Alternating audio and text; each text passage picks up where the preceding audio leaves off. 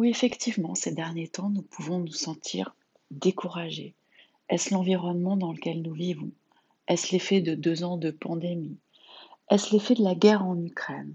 Effectivement, on a pu constater ce dernier mois qu'inconsciemment ou consciemment, ce conflit a ravivé la mémoire de nos aînés sur la période des années 30-40. Des souvenirs ont ressurgi. Ceci impacte aussi les générations suivantes qui peuvent éprouver des symptômes d'inquiétude, d'angoisse. Est-ce aussi l'effet des jours soudains de neige et de grand froid? Est-ce la perspective de Pessard et de son grand nettoyage? Toujours est-il que nous sommes nombreuses et nombreux à éprouver un sentiment de fatigue, de lassitude, voire d'épuisement. S'impose à nous l'idée qu'on n'y arrivera pas, que c'est trop lourd, trop difficile et que l'on va peut-être renoncer.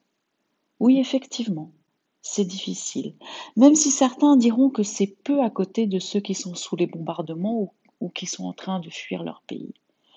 Mais on ne va pas tenir un baromètre de la souffrance, ça serait indécent. Elle est propre à chacun.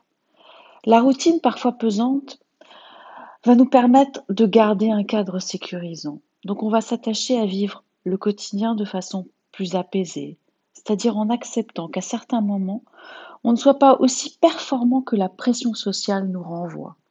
On va accepter d'avoir des pauses pour se reposer, laisser passer la fatigue, sans chercher à la combattre, juste accepter son état pour ensuite pouvoir retourner dans une vie plus sereine et traverser les mois qui viennent.